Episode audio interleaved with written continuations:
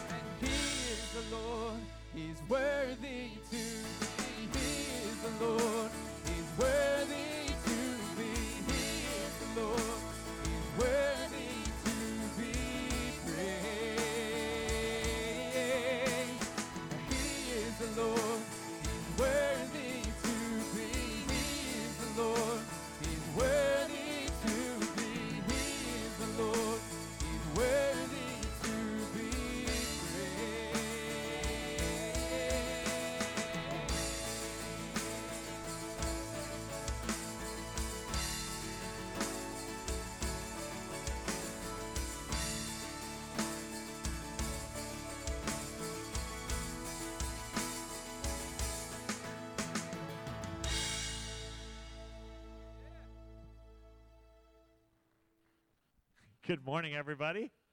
Happy Thanksgiving. For those of you in this room, I know many of you are listening in your cars as you're traveling back in all that traffic. You shouldn't leave East Texas for Thanksgiving. What is the weirdest thing you ate over the holidays? Did anybody have anything unusual? Seriously? You guys are boring. Did anybody try deep fried turkey for the first time? First time. Yeah, did you like it? Yeah, it is good. You know, we tried it a few years back. We took a turkey over to Ralph and Kacoo's and paid them to deep fry it, and uh, it, it was it was great. It's really good, it, and it's not good for you at all, which is good too. But but it just didn't smell up our house while we were watching the parade. You know. So anyway, I hope you had a good Thanksgiving. Welcome back. If you don't celebrate Thanksgiving, party pooper. It's the one day of the year that you can eat anything you want as much as you want, and your cardiologist will ignore it for the day. But uh, it looks like you all survived, and, and we're glad you're here. We had a, we had a phenomenal agape feast. This room was packed. We had over 400 people here, and it was so much fun.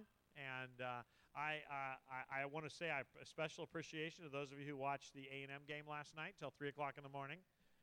I think there were 72 overtimes or something like that.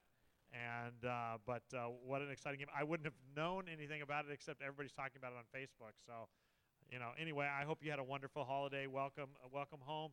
I do want to highlight a few things. So, if you take your worship guide and open it up, let me let me uh, mention a few things that are upcoming. lots of events and activities for the holiday season, and, and we want to make you aware of all of those. Um, we are going to be doing an advent calendar through our Facebook page this year. It will start on December 1st, so make sure you have liked our Facebook page and uh, follow along as we give you scriptures and stuff like that. Oh, I wanted to thank you, all of you who participated also in Operation Christmas Child. This is a big deal. Um, and uh, with the community, um, Chastity oversaw it all, Overby, and we appreciate her hard work. And Robert Grimes, our pastor of missions, assisted her. Uh, there were over, uh, it tells us right here, uh, th- this area collected 11,295 boxes. That is a that is a lot of shoe boxes. Yes, you can celebrate that. That's a good thing. That's uh, 688 cartons. And we filled two uh, of those shorter trucks. Um, we had over 50 volunteers who spent 200 hours working with us on that. So I want to thank you for your hard work. One thing about you guys is you work for the Lord and the kingdom, and and uh, this is uh, it's it's one of those things that you hear the stories, but I'm just telling you to see these kids open those boxes and to hear the gospel and and to get families in a room and see pastors be able to disciple people because of the relationships that are built worth every penny of it, worth every moment, and I want to thank you for taking your time and doing that. Um, we will, I, I, of course, we'll do it again next year, and, and what a privilege to do that. So now we're in eating season, holiday season, celebration season, and we want you to celebrate the birth of our Lord. I already mentioned we're doing the uh, um, Advent calendar online this year. I know the kids will be taking, the children's ministry will be taking some home as well for their families. Uh, but there are other activities, op- lots of opportunities for you to get to know people, especially if you're new to Carpenter's Way. Um, this is fine, but it's a big old room, and we want to break it down into smaller groups. There is a ladies' gathering coming up on December 4th. Uh, there's an insert in there for you. That's not just for people who've been at Carpenter's Way for 45 years. We want you we want you to go to that. That's a place to uh, opportunity to make new relationships. You can, uh, as you leave here, straight across, there's a table with women's ministry information on it, and sign up there so that we have enough food. And and uh, if you need a ride, uh, if you're older and you don't like to drive at night, uh, there's a couple of us men who are willing to pick you up and deliver you there. So if you will let us know, we will definitely take care of that need. Um, also, Wednesday night, there's normal church. We'll go back to normal this Wednesday night, so there'll be children's ministry and student ministry. But as for the adult ministry, both uh, Heather's Bible study group, the women's Bible study, and my uh, Wednesday night Bible study group. This Wednesday night, we're going to bless the church by decorating it. We do it every year. It's called Deck the Halls, and we're doing a twist this year. We're going to finally do an event that, that the, nobody else is going to do. We're going to we want you to bring a uh, uh, your favorite cookie, your Christmas cookies. So we'll eat. There. It isn't hard work. We just decorate this room in the entryway, and we'd love to have you participate. So if you've never been to Wednesday night Bible study, it's a really good time to start. So. Uh, but that is this Wednesday night. Uh, otherwise, look at the information in there about upcoming things. Uh, let's see what else I need. Um, Kip Havard, where are you? Kip, why don't you come up and make your announcement?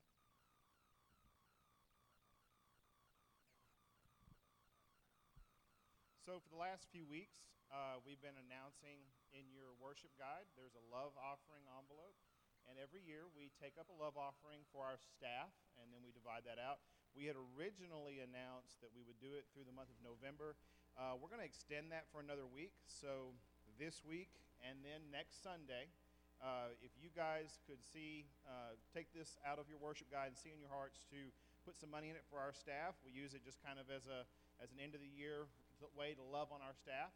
Uh, so just want to give this as a reminder to you guys that we're going to be extending that out. And uh, now is the time to go ahead and do that because we're about to take up offering. So if you guys could go ahead and put something in there, we'd appreciate it. I'm going to ask at this time our ushers to come forward as uh, we prepare for our offering. If you're visiting with us today, uh, just pass the place that comes by. This is the one part of our service that belongs to those of us who attend here regularly. Um, I did want to mention um, uh, that many of you know Johnny May Connor. Uh, she went to be with the Lord this past Friday.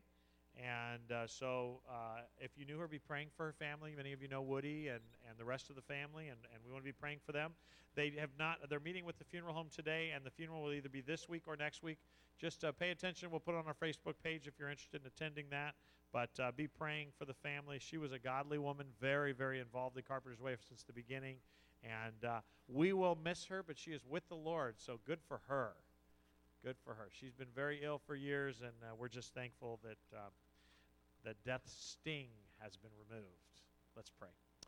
Father, we love you and we're thankful that we can gather together this morning, um, knowing that you have paid the price for our sin, coming to you this morning not out of desperation, but out of gratefulness. And uh, as we continue to sing songs this morning, as we give uh, financially, Lord, these are all ways of worship. And uh, they're ways that we thank you for what you have done for us. And Lord, um, as a church, you have privileged us the opportunity to participate acro- across the globe with brothers and sisters who are missionaries. And, and uh, even in this community, you have given us the opportunity to be a participate personally uh, in things like Operation Christmas Child and discipling our own kids here at this church and our own adults. Lord, it is a, it is a privilege to be your servant. And it is my prayer this morning that as we get into your word and we prepare to have communion around your table, that we would be keenly reminded, Lord Jesus, of all that you have done. May our lives be described as thankful. Father, we think of Woody and, and Johnny May's family, that, that you would give them peace this morning as they make arrangements to celebrate her life. And uh, Lord, I pray that they would feel the love from our church. And um, God, as, uh, as we have a lot of folks who are traveling and coming back from vacations and going to get back into the routine of things after a wonderful week, we pray you keep them safe. And Father, bring us back together this next week to celebrate you more. And again, thank you for this morning. Bless our time together. In Jesus' name, amen.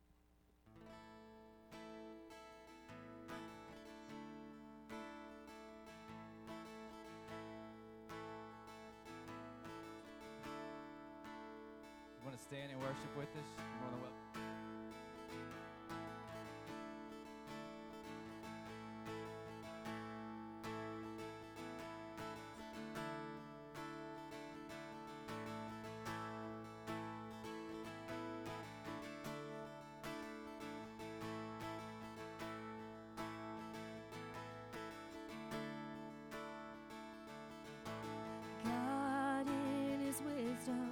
Came down from above and wrote a new story of his love.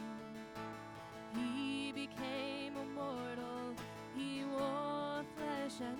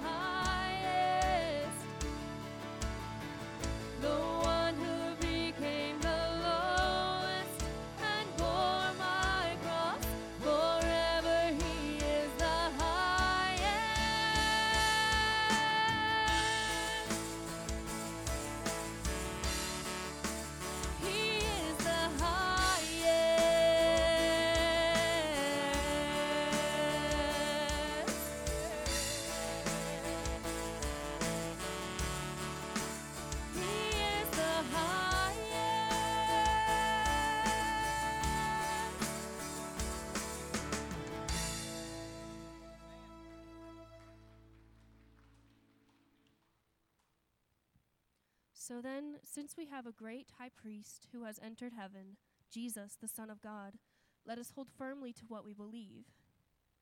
This high priest of ours understands our weaknesses, for he faced all of the same testings we do, yet he did not sin. So let us come boldly to the throne of our gracious God. There we will receive his mercy, and we will find grace to help us when we need it most.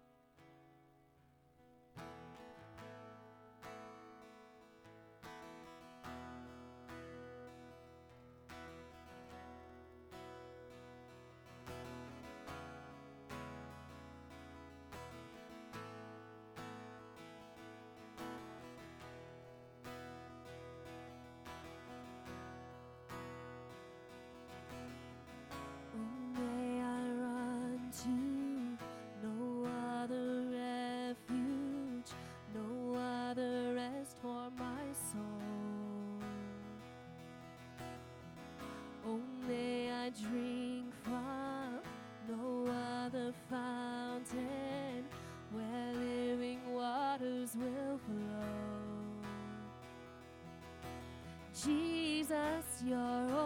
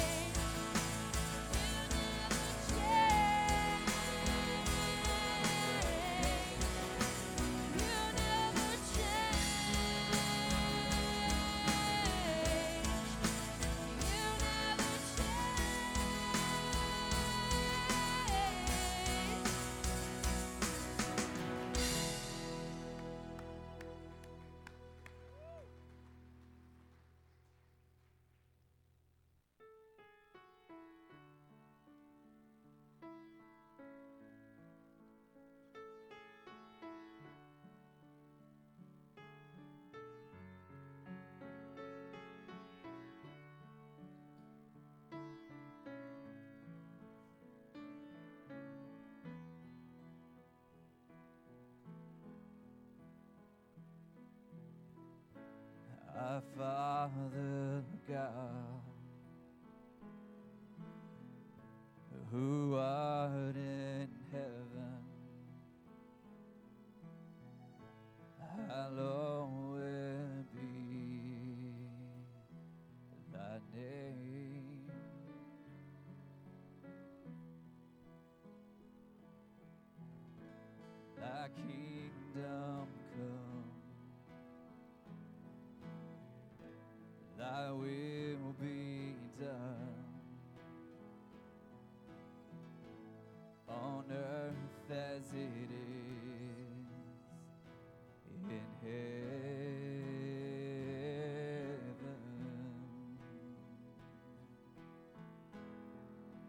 Blessed be your name, oh God.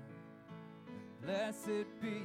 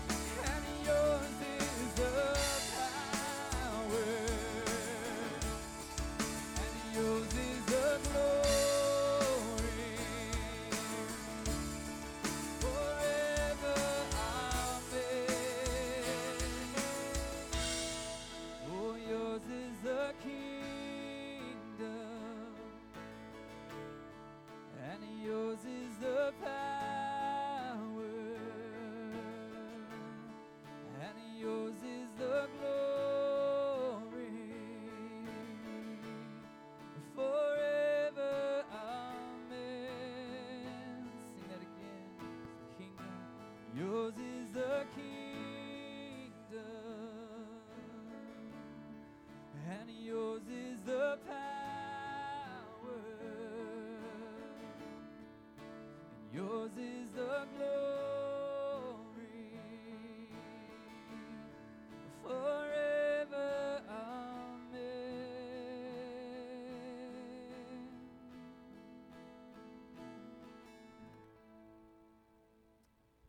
Let's, uh, let's pray together. Father, I want to thank you that yours is the kingdom and the power and the glory forever. Uh, we get very caught up, as should be expected, in the things of the world, in our senses, in our fears. And I thank you that as your children, we can trust in your wisdom, in your plan. We know that yours is the kingdom and the power and the glory forever. And so, Father, this morning, I would ask you to speak to us. I would ask as we uh, prepare for communion that uh, we would reflect on how we live and what we live for and what our goals are, and that you would begin the process of transforming the way we think and therefore transforming the way we live from the inside out. In Jesus' name I pray. Amen. Uh, this morning, I'd like to take some time off of our study in 1 Kings and, uh, and kind of share with you something that I've been thinking about the past few weeks, actually, more like the past few months. I want to start with a story that's found in Steve Brown's book, A Scandalous Freedom. So, stories about Abraham Lincoln, who uh, the legacy is, and this is, uh, I don't know if this is a true story or not, but the story goes that he went to a slave market before he became president. And as he entered the sla- slave market, he noted a young, beautiful African American woman that was being auctioned off to the highest bidder. He bid her, and he won. He could see the anger in the young woman's eyes as she looked at him. As he walked towards the stage to take her hand, he could imagine what she was thinking. There's another white man buying me, using me, and then eventually discarding me, selling me as another piece of property. As Lincoln took her off the stage and they started walking down the street with his property, with the papers in his hand, he turned to her quietly and said, You're free. You're free. The story goes that she looked at him and said, What does that mean? What does it mean to be free? To which Lincoln replied, It means you can say whatever you want to say. You can go wherever you want to go. You can do whatever you want to do. And she just stood there stunned. You bought me, and now you're setting me free? Yes, I am. You're telling me that I can go wherever I want to go. I can say whatever I want to say. I can be whatever I want to be. And Mr. Lincoln looked at her, handed her the paper, and said, Yes, honey, you can. To which she responded, Then I want to go with you. And so it is with our salvation. We are eternally owned by our sin, indebted to it. We are born, according to David and Paul in the New Testament, we are born under God's wrath, Ephesians chapter 2 we are already condemned. Sin and its consequences own us until God sent his Son, despite being the one offended by our sin and our nature, he sent his Son to declare us clean by taking the penalty on himself. He paid a debt, as the song says, that he did not owe so that we could be free. In fact, in Galatians chapter 12, or Galatians chapter 5, verse 1, it actually says that he set us free for the sake of freedom. That his, his desire in sending Jesus was to set us free. The first 11 chapters of Romans basically lays that out, telling us that you can't earn your salvation, you can't be good enough, you can't be religious enough, and in chapter 12, after telling us how we become saved, he said, Dear brothers and sisters, I plead with you now to give your bodies to God because of all he's done for you. Let them be a living and a holy sacrifice, the, fi- the kind he will find acceptable. This, this is truly the way to worship him. And by worshiping, he means praising and thanking him. You know, there's a lot of words we throw out in church and songs and, and they're Hebrew words, they're Jewish thoughts, and we don't really talk about what they mean, but worshiping Him means, means giving Him His due. Uh, it, is, it is thanking Him with our lives. Um, I've got a confession, and that's what I've been thinking about in recent weeks and months, maybe years. I'm kind of unnerved by the fact that what God has done for me has become super normal. You know, uh, the gospel, the cross of Christ. I mean, it's all over our culture, too. You know, we've got women who wear it around their necks as jewelry, the cross. You know, even in music videos, people who want nothing to do with God wear the cross. It's on gravestones everywhere. I watch TV and movies and they use my Savior's name in vain, and I'm no longer moved by that. It's just kind of normal, you know? A couple of you are nodding. Do you ever think about how normalized mocking our God has become? And part of it is just because, you know, I mean, even if you're in a group of Christians and somebody says the name of the Lord in vain and somebody, or makes a joke, and somebody were to say, that's kind of offensive to me, everybody else is kind of lighten up, you know, just kind of lighten up. It kind of bothers me that I've kind of forgotten how awesome this thing is. I mean, I've, I've forgotten what that woman felt as Abraham Lincoln handed her her freedom papers that said paid in full. And she's just looking at him going, Are you kidding me? Where if this truly happened, he had to convince her and educate her on what it meant to be free. And I, I think sometimes it bothers me that I, I've, I've just come to the place where it's old news. Do you remember what you felt when you realized what Jesus had done for you? Some of you were saved as adults, and it's easier to remember that. Some of us grew up in the church. I remember in my last church, there was an older gentleman that I became close with. He did not grow up. I, my last church was an evangelical free church. It was obviously just like Carpenter's Way, but it wasn't Baptist, it was evangelical free. And this guy was jumping from a more traditional faith uh, tradition and and to be a member there, you had to do the same things as be a member here. You know, you'd go through the class and then you'd sit with an elder and we'd want to hear your testimony. And, and he sat with me one day and he says, I'd really like to join and be in the leadership of the church, but I, I have a problem. And I said, What's that? And he goes, You know, you want, you want me to make up a testimony. And I, what are you talking about? He goes, I'm that guy that grew up in the church, gave his life to Christ at the earliest age. I don't even know when. And I walked with God most of my life. I mean, the, the, the, truth is, most of us can remember back to a time. If you were an adult, you remember how significant that time was. I've had quite a few of you actually tell me through the years that you're glad you didn't grow up in the church because it's still precious to you. You know what life is like outside of the church. Julie and I have had uh, uh, contact with some folks uh, recently that uh, don't have a relationship with the church. Man, life inside of the church body is great. Do you know that? When, when you're hurting, the family wraps their arms around you. Y- yeah, there's the stuff that people are critical of, and some of you are watching on the internet every week because you will never don the door of a church again. And you are right. The church is full of hypocrites. That's why we gather to remind each other how great God is in light of how ungreat we are. You're right. You're going to get gossiped about, and people are critical and everything else. But the truth is, there is so much amazing stuff that happens within the body of Christ.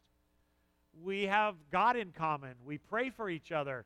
Uh, when there's a death in our family, we wrap our arms around each other. At weddings, we feed each other, we take care of each other. I just did the Watson wedding, and it was awesome to see all of Karen's friends come together, and the mom squad, I think is what they called them, to decorate. You know, when you, uh, I, the, the uh, wedding coordinator told me that only one out of like 10 weddings now are done in churches.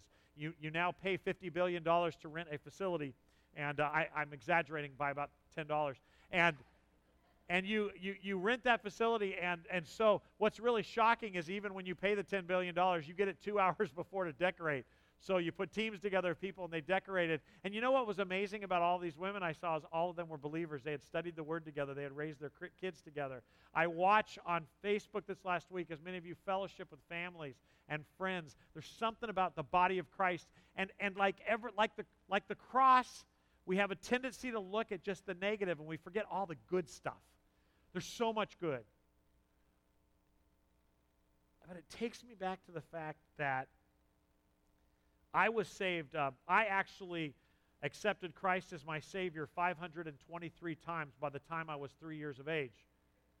Uh, I grew up in the church. My mom and dad were very involved. Uh, I, if you were to say, Tell me your testimony, I would tell you of a time I kneeled by an old couch in the living room with my dad and I accepted Christ as my Savior. But I would then tell you that was the 7,000th time I had done it. I mean, I went to a church that told us we were going to hell, and every time that word was mentioned, I'd say, Dear Jesus, save me. I, I, I want, and, and, and so I, I latch onto that time because there is pressure to remember a time. But I was saved at a young age. What has been amazing in my testimony, though, is even as a pastor, I am fully aware of my sin nature.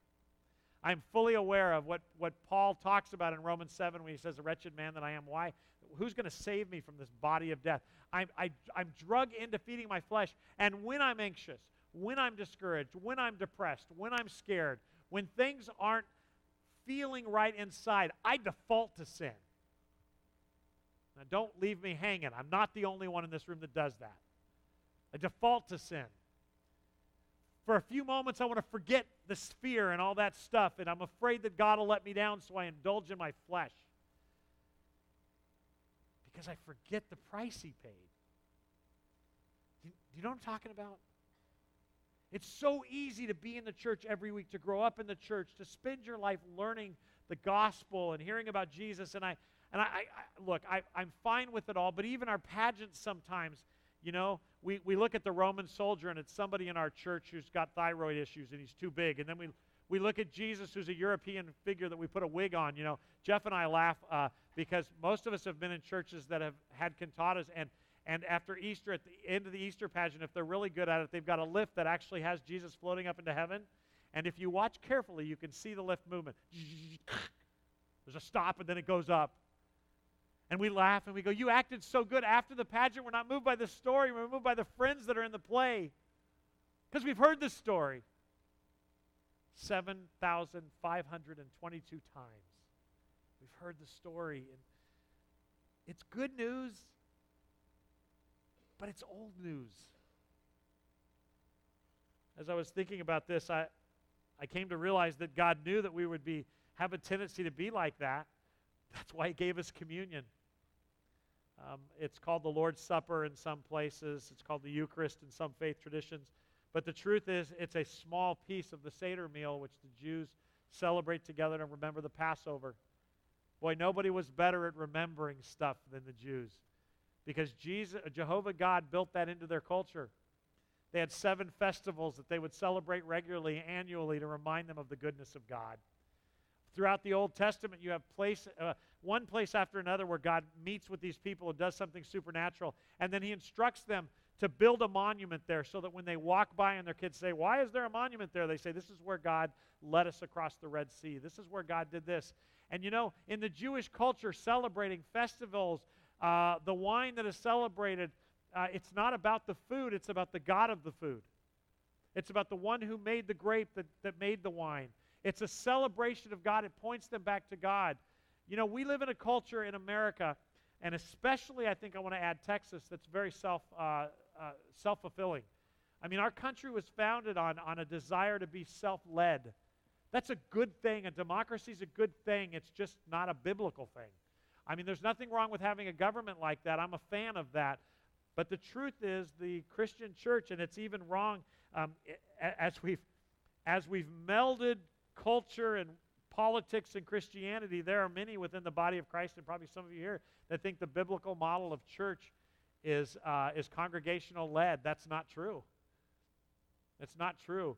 The biblical model of church is elder oversight, deacons oversight, and the flock. And it's actually a theocracy because the elder's job is to lead the church in the things that God wants to lead the church in. In the same way that King David's job was to make sure that God was king of Israel as the king, that he listened to God and studied the old covenant, and he, he, he, he led the people in that. It's the job of a church leadership to make sure that the senior pastor of that church's wishes are done. And I'm not talking about the lead pastor, I'm talking about Jehovah, the good shepherd.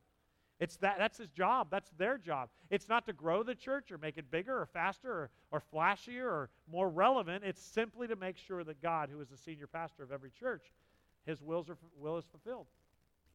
We lose ourselves in that. We lose ourselves in that. It's, uh, it's something I want to share with you this morning.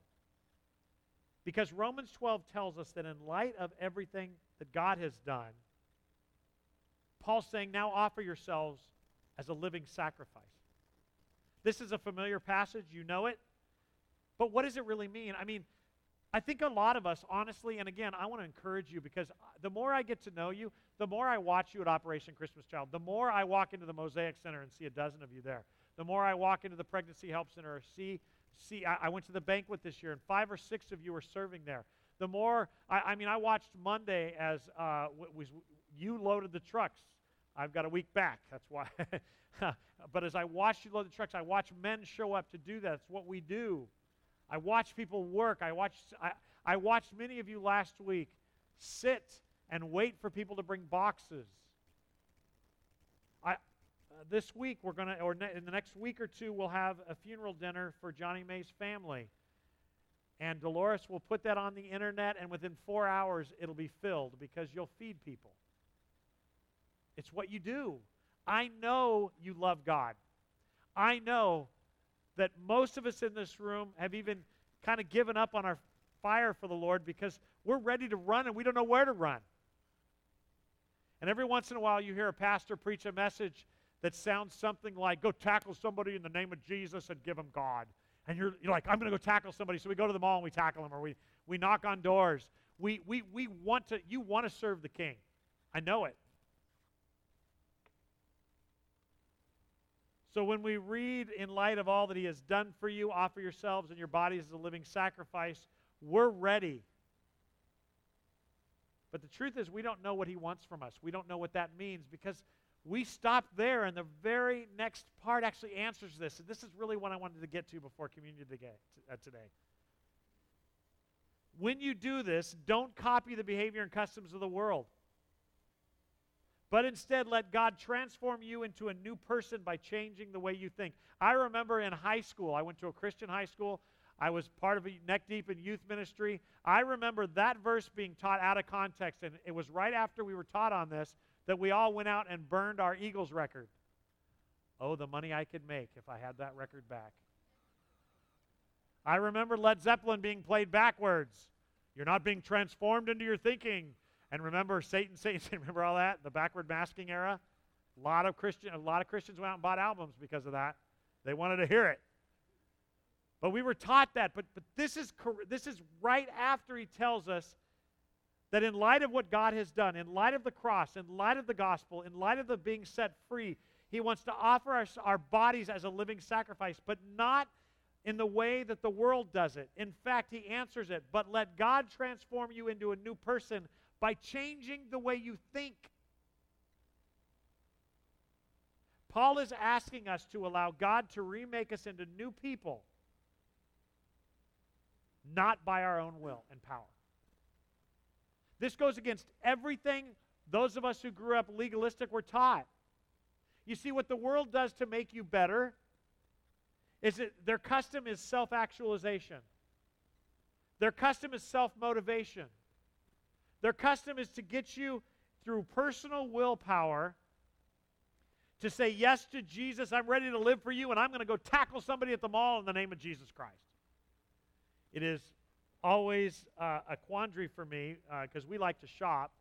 During the holiday season, we will go to large malls and small malls. And now we have people in Fort Worth, so we'll go there. And um, there are people from all over the globe who come during the holiday season to sell us stuff. And one of the places you will see, and sometimes they're in Lufkin, but they're usually not, they're usually in large malls. There is a, a Jewish group of sales folks who will come to the States and they will sell Dead Sea salt and mud for your skin. And if you, if you, you know who I'm talking about, because they tackle you mid mall. And uh, they will talk to you about it. And it's always a quandary because behind it says Dead Sea from Israel. And you know, as a Christian, I'm drawn to that. And uh, I like to watch because every three out of ten people walk up and say, My Savior is a Jewish rabbi. and they've heard that a hundred times. So they giggle along with you. But the fact is, we try to do so much stuff in our power. We try to manipulate. We try to, we try to be better. We try to fix ourselves and we go, I'm doing this for God. When this text tells us that we need to be transformed into a new person by having God change the way we think, not by the way the world sees transformation. We have effectively married the world's design for business and growth with the church. If we're more effective, if we give no toys away, if our stage show is better, if we entertain, they will come. And that may be true, but that's not what transforms. You see, what we have experienced at the moment of our salvation was supernatural, it was not religious. It was a supernatural transformation. And, and let me tell you how difficult this is to wrap our minds around. And I, I know you're having to stick with me because this is more devotional this morning. But, but the, the thing that really got me to think about this was Solomon. Here's a guy that Scripture tells us loved God, but his heart was only half hearted for God. And if you take time to really read through his story over and over, chapters 1 through 11 in 1 Kings, you begin to realize that the reason he did it in his flesh is because when God said, What do you want, Solomon? I'll give you anything, God gave him wisdom, and he started leaning on his wisdom. The very thing that God had supernaturally provided for him became a stumbling block. He figured out how to be a good king in his own power. What happens when we figure out how to be good Christians in our own power? What happens when we take the gospel story itself because we're no longer moved by it and we try to sell it by lies? What does that mean, Pastor? It means we promise people better marriages if they accept Christ, which is not something promised in Scripture. In fact, Jesus said he brought a sword that it would divide families. If one goes with truth and the other doesn't want it, they walk away. We tell people that they will have a better job or God will bless them financially. None of that is proven in Scripture. In fact, Hebrews chapter 11 talks about a great cloud of witnesses to the faith that we live, and it talks about some who prosper, but others who are sawed in half, others who are, are burned at the stake for faithfulness to the king. If you read the news, you're hearing more and more where our brothers and sisters across the globe right now are persecuted for the kingdom. And we keep hoping that in America we're an exception to that. And we really do believe that we can save our country by our votes, by our self will, by our hard work. And Paul, in this text, if you slow your brain down, really emphasizes that he wants to change you into a new person, not by behavioral modification, but by changing the way you think, by your worldview, by how you perceive others. It's a transformation this time from the inside out, not the outside in. I want you to follow my thinking this morning. As a kid who grew up legalistic, whose flesh still, still leans legalistic, this text is shocking to me. In Ephesians chapter 3, verses 16 to 19, Paul prays this for the Ephesian believers. I pray that from his glorious, unlimited resources, he will power you with inner strength through his Spirit. Then Christ will make his home in your hearts as you trust in him. Your roots will grow down, uh, grow down into God's love and keep you strong. And may you have the power to understand, as all God's people should, how wide, how long, how high, how deep His love is. May you experience the love of Christ, though it is too great to understand fully. Then, then, after you do what He just said, when you begin to grasp the love of God, then you will be made complete with all fullness of life and power that comes from God. In this text, Paul does not pray for them to be good. He doesn't pray that they'll understand their sin nature more. He doesn't under, pray that they'll be cleaner or smarter or moral. He prays that they will know just how in love God is with them. In verse 19 again, may you experience the love of Christ, though it is too great to understand fully. Then, then, when you experience the love of Christ, then you will be made complete with all fullness of life and power that comes from God. Then you'll know. it's not in becoming more religious or becoming more Christian or becoming more Baptist. It's not in becoming more Methodist. It's not in becoming smarter, better looking. It's not with a better job. All the things that we attribute a better life with, it's not in those things. It's when we begin to grasp just how in love with us God is. That's when transformation begins. In John 17, 3, this is the way to have eternal life, to know you, the only true God, and Jesus Christ, the one you sent to earth.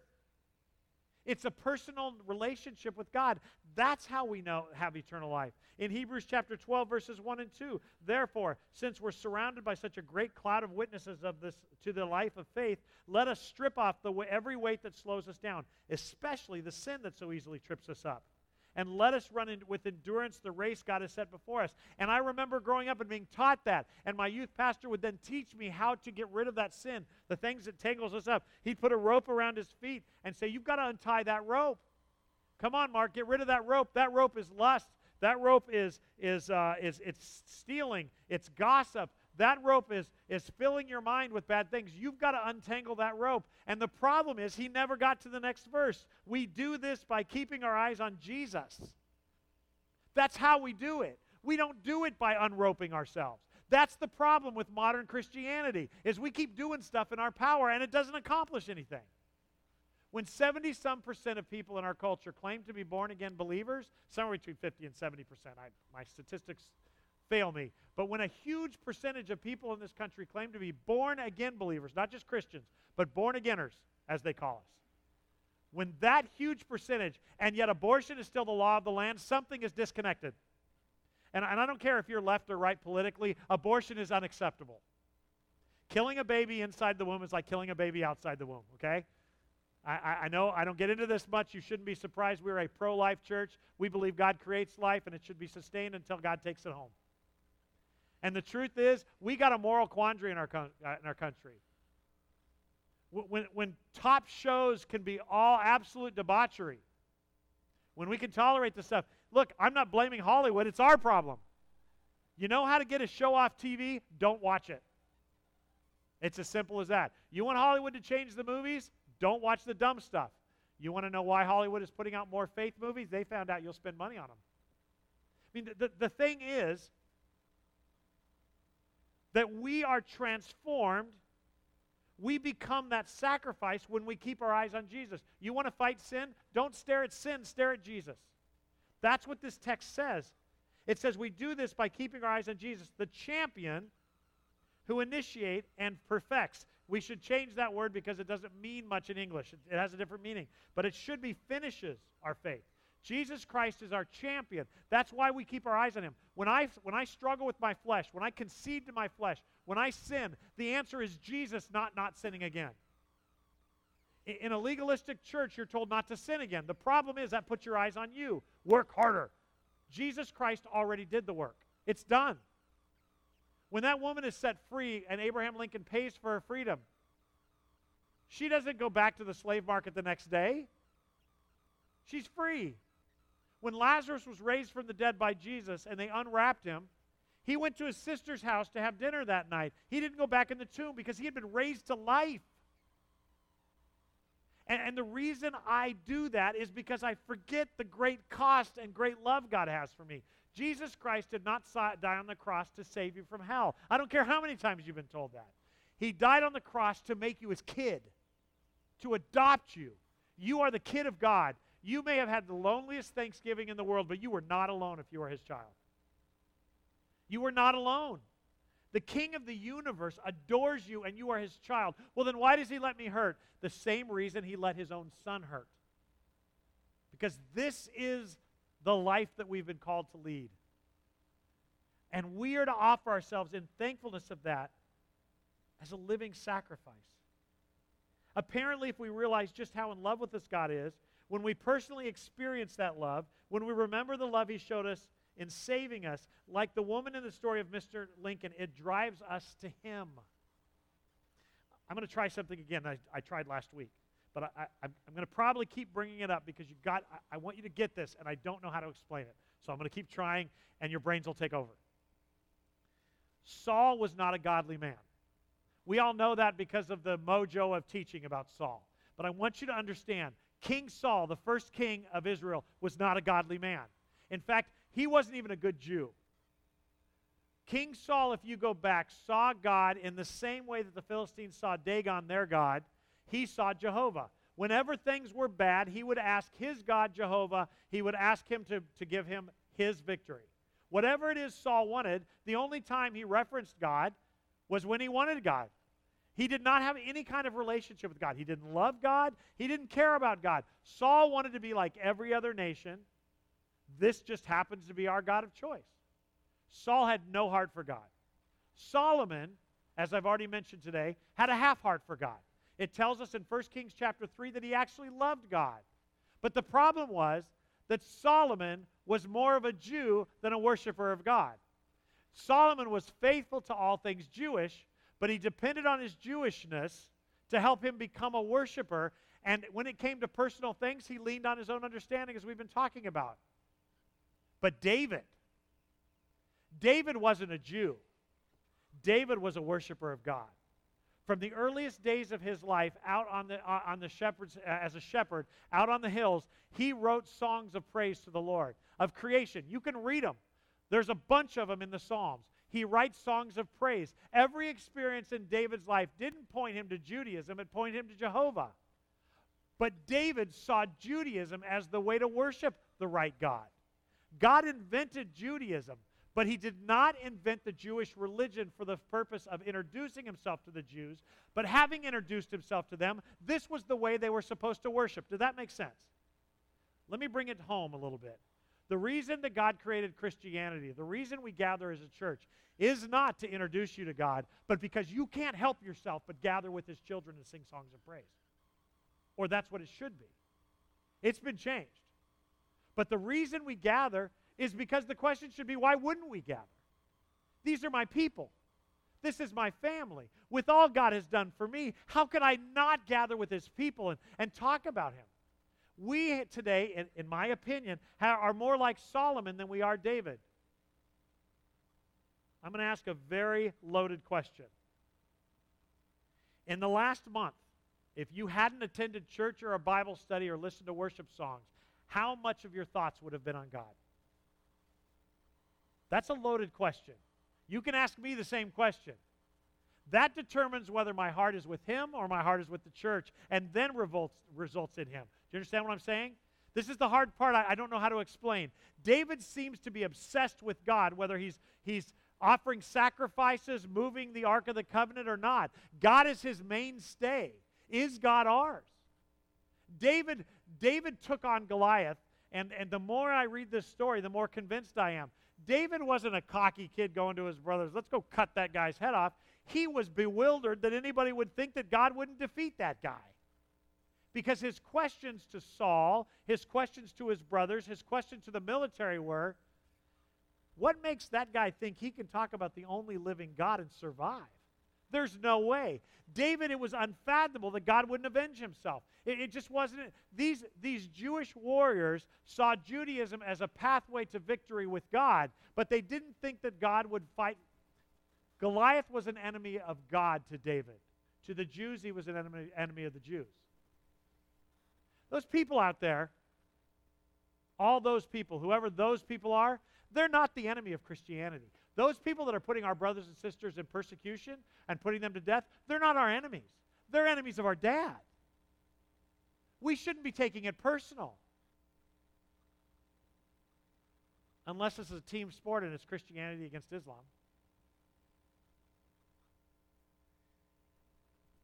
I think this is why God told Paul to pray.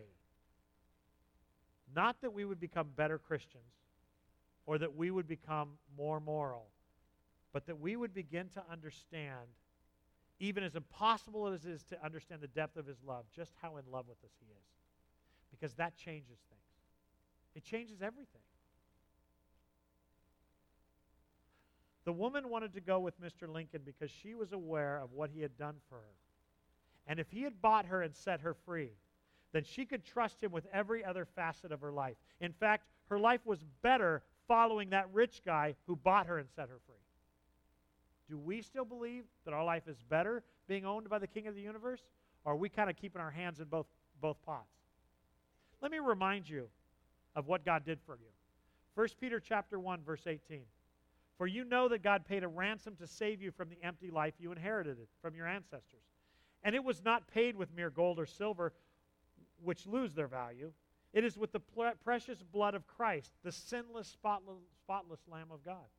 Romans 6, 22 and 23. But now you are free from the power of sin and have become slaves of God. You now do the things that lead to holiness and result in eternal life. For the wages of sin is death, but the free gift of God is eternal life through Christ Jesus our Lord. Romans 7, 4 through 6. So, my dear brothers and sisters, this is the point. You have died to the power of the law when you died with Christ, and now you are united with one who was raised from the dead. As a result, we can produce a harvest of good deeds for God. When we were controlled by our old nature, sinful desires were at work within us. And the law aroused those evil desires that produced a harvest of sinful deeds, resulting in death. But now we have been released from the law, for we died to it and are no longer captive to its power. Now we can serve God. Not in the old way of obeying the law, but in the new way of living in the Spirit. That's basically a precursor to Romans 12. It's not by oh, obeying the law, okay, God, what do you want me to do? It's by God, lead me. Am I free? You're free. I can do anything I want. Mark, you can do anything you want and still be my child, still be free. Then I want to go with you. It's a living sacrifice. Romans 12, 1 and 2. And so, dear brothers and sisters, I plead with you to give your bodies to God because of all he's done for you. Let them be a living and holy sacrifice, the kind you will find acceptable. This is truly the way to worship him. Don't copy the behavior or customs of the world, but let God transform you into a new person by changing the way you think. Then you will learn to know God's will for you, which is good, which is pleasing, and perfect. Throughout the recent years, we've been watching Satan work a pattern through the Old Testament. This is how he works. Like with Adam and Eve in the garden, Satan gets our eyes off of what God has given us and places it on the one thing he hasn't given us. And he convinces our flesh that we need it rather than simply following God's lead and trusting him. We live frustrated because of it, disappointed, even depressed with our mind fixed on what we feel we need, what we feel we deserve, rather than what we have been given as a gift. Play that video?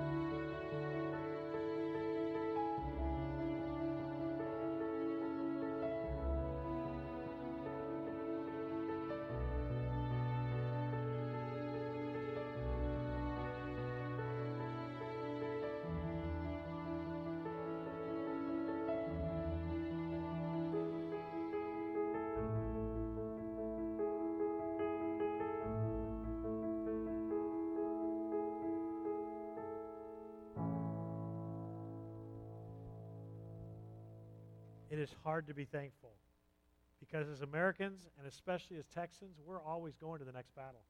You were built that way, you were raised that way. Americans don't take time to sit and look back except for one day of the year, Thanksgiving. And yet, thankful lives is the instructions of the child of God in the New Testament to live thankful lives. That's why God gave us communion. He gave us communion to remind us of His goodness and His faithfulness.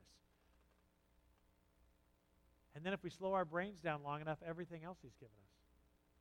You know what I'm thankful for? I'm thankful for a country where people can tell each other off politically and not be shot for it. I know, I wish everybody shut up too, but you know what I mean. I'm thankful that we get to meet here this morning and not one of us were, fe- were fearful of being arrested for it. I'm thankful that we had a bunch of people come last week and eat together and we enjoyed each other's fellowship. I'm thankful that I get to see most of you every week. What are you thankful for? What are you thankful for? Somebody tell me something you're thankful for. Don't be shy, please. Just a family, living room. One thing you're thankful for. Huh? Worship without fear. Somebody else? Carpenter's Way. I'm thankful for an excellent pastor. Thankful for life. What else are you thankful for? Coffee? Somebody said coffee. I'm thankful for coffee too. He's thankful that he attempted suicide two days ago and you survived. God bless you, dude. God brought you here today. We're thankful too. And you will be hugged 380 times this morning before you leave. God has a great plan for your life, brother. We're going to pray for you. What is your name? Justin. Lord Jesus, thank you that Justin is here. Thank you that you saved his life. Thank you that he sees that as a gift. Thank you that Satan is a liar and he will soon be bound forever. I pray that Justin will never be the same. Protect his heart and his thoughts from the lies. What else are you thankful for? Your wife. Somebody else? Grandbabies. That Jesus loves you. What else are you thankful for?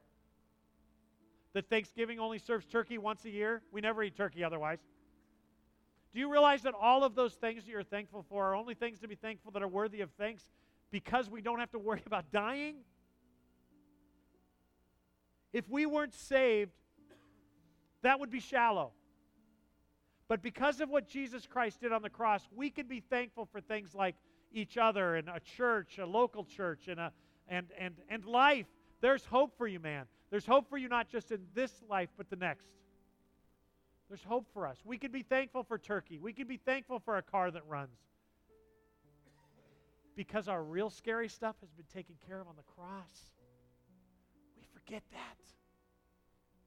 We forget that. And so God gave us this. Gave us this to slow us down enough to be thankful for those things.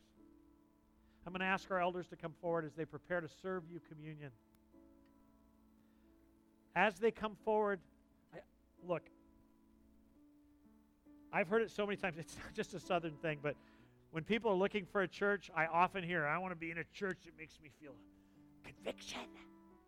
That's code for I want to be beat up every Sunday. Look, oftentimes we go, okay, so so what do I do with this? If God wants to renew us by changing the way we think, then the answer isn't going, okay, I'm going to start reading more books. The answer is asking God to change the way you think, okay?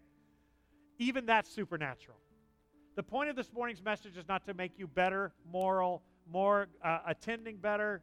Um, you can give more, but that's a different discussion. The point of this morning's message is for you to take that thing that God points out and instead of figuring out how to do it on your own, going, God, help me. Help me live thankful. Help me to be a living sacrifice. Change me. Because Paul's pleading, allow him to transform you by changing the way you think. Therefore, you can stop him. Give him permission. Give him permission to change the way you think. To show you that, like Solomon, you've been leaning on your own understanding. He can change you and make you more like David, that makes you committed to God and as a result committed to his family. So we're going to pass out this bread right now, and I'm going to explain it to those of you who don't know. Why don't you go ahead and start passing it, gentlemen? Take it. And I want you to talk to God, family. Even if you're numb, would you just talk to your dad? Just talk to him. If you're new to this, if you're watching on the internet, all this is is matzah bread. It's unleavened Jewish bread. Jesus uh, did this with the disciples at the Passover meal right before his death. And he was letting them know that the Father sent him physically to be broken for us. Our, uh, our salvation wasn't purchased cheaply. He didn't float down from heaven, die on the cross, and float back up. He lived for 33 years. More on that in the coming few weeks. It's Christmas. He lived for 33 years. He felt every pain, frustration, fear you feel. The book of Isaiah says that he was a, a man of many sorrows. He gets it.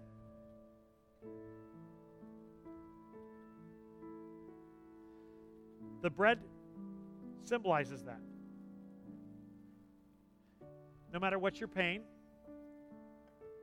no matter what your sin, no matter what your fear, Jesus Christ has felt all that, only he never sinned. So talk to him. If you don't know him today, today is the day of salvation. Confess with your mouth that he's Lord. I know you're God. And accept his offer to forgive your sin, the thing we're talking about today. Grace, mercy, forgiveness. Accept his offer. How do I do that? Like a Christmas gift. I accept your offer. Forgive me for my sin. Thank you. Adopt me into your family, which was his unchanging plan. For those of us who have done that, don't forget how much he loves you. I often told uh, my kids that I, I, I think I've mentioned this to you. It felt like in the churches that I grew up in that God loved people who were unsaved more than he loved saved people. We were a perpetual disappointment. That's a lie. That's a lie. God loves you as much today as the day before you were saved. Embrace his love.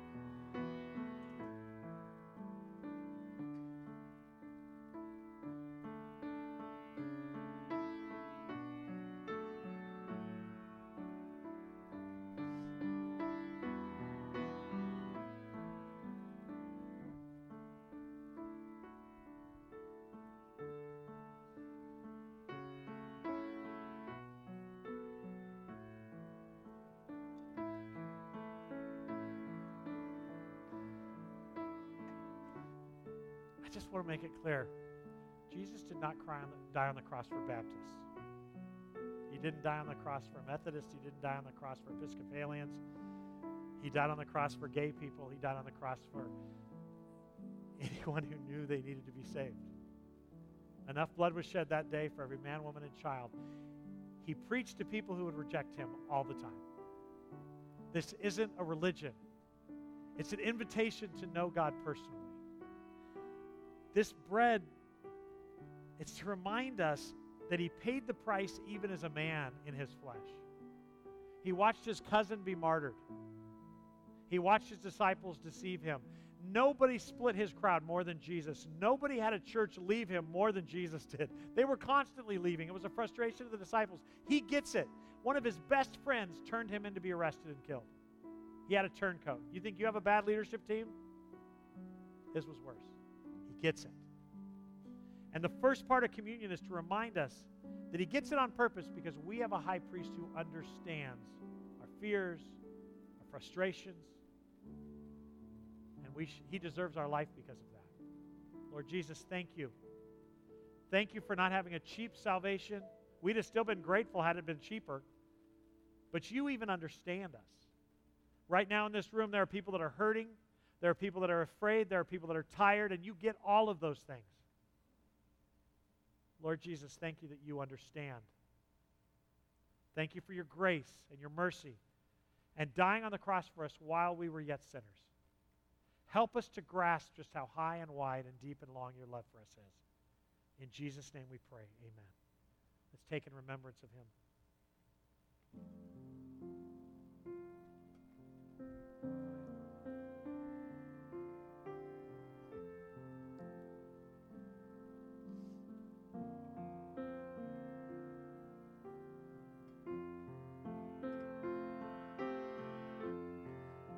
Family, keep talking to God.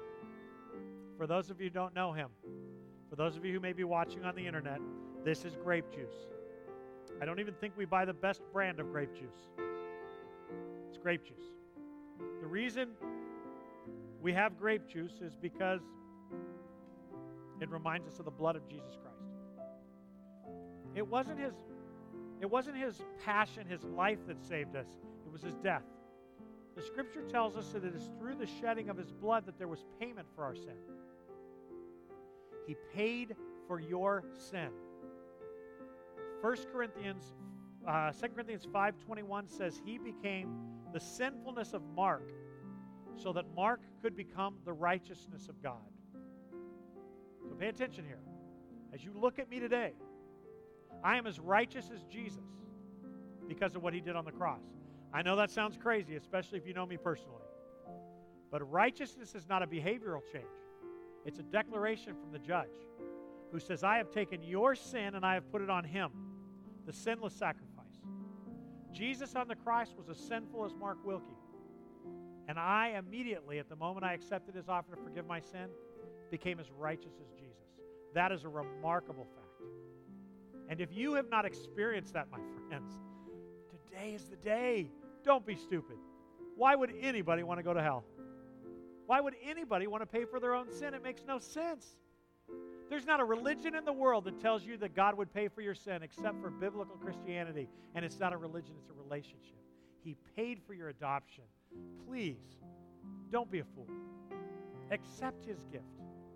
Family of God, we have forgotten how awesome this is. It's complete. We are free, free to screw up our lives, free to be faithful to God. Paul pleads with us in, in our text today to be a living sacrifice by allowing Him to change the way we think. Would you allow Him to change the way you think right now?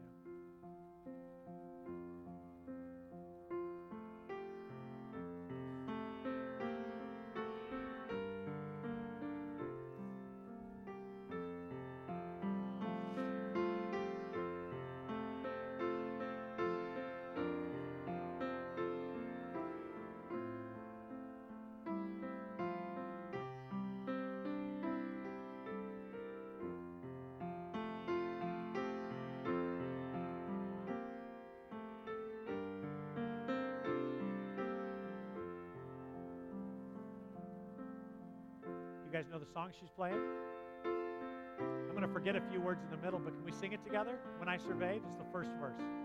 We won't have the words on the screen, so sing loud if you know. 'em.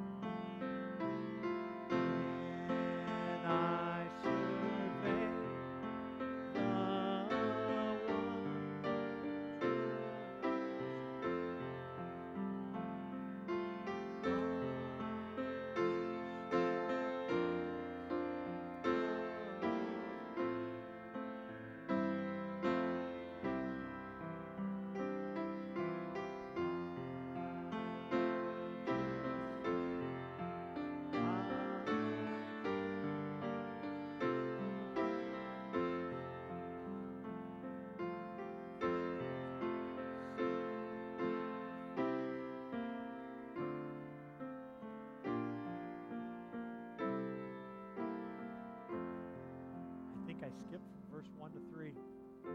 Either that or you were all wrong. Sometimes it's good to sit back and survey that cross, isn't it? Just to think on what God has done. It's so good. I know that some of you are scared because of medical stuff. What's the worst that can happen? You go home.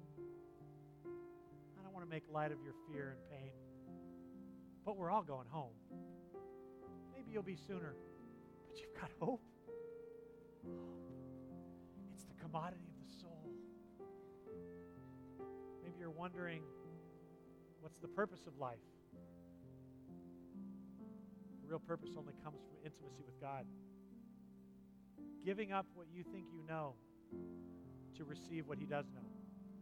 Trusting Him when it looks like the path that He has for you is not the one you want to walk down. Making the decision that woman made with Abraham Lincoln I don't know where this path leads, and I could have run in the forest and hidden. But if you're willing to pay for my freedom, I'm willing to follow you anywhere. Lord Jesus, help us follow you anywhere. In the name of Jesus Christ we pray. Amen. Let's take and remembrance of him.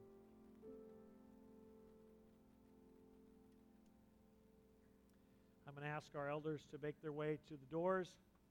When we take communion together, um, we also take a benevolence offering that Sunday, and that's to help with family members who may be having financial difficulty. You are, don't feel compelled to give, just if you are able. Look, don't leave today committing yourself to being a better Christian. Leave today committing yourself to let God changing the way you think. Bible study is going to start in 10 minutes. I love you. Have a wonderful rest of your day.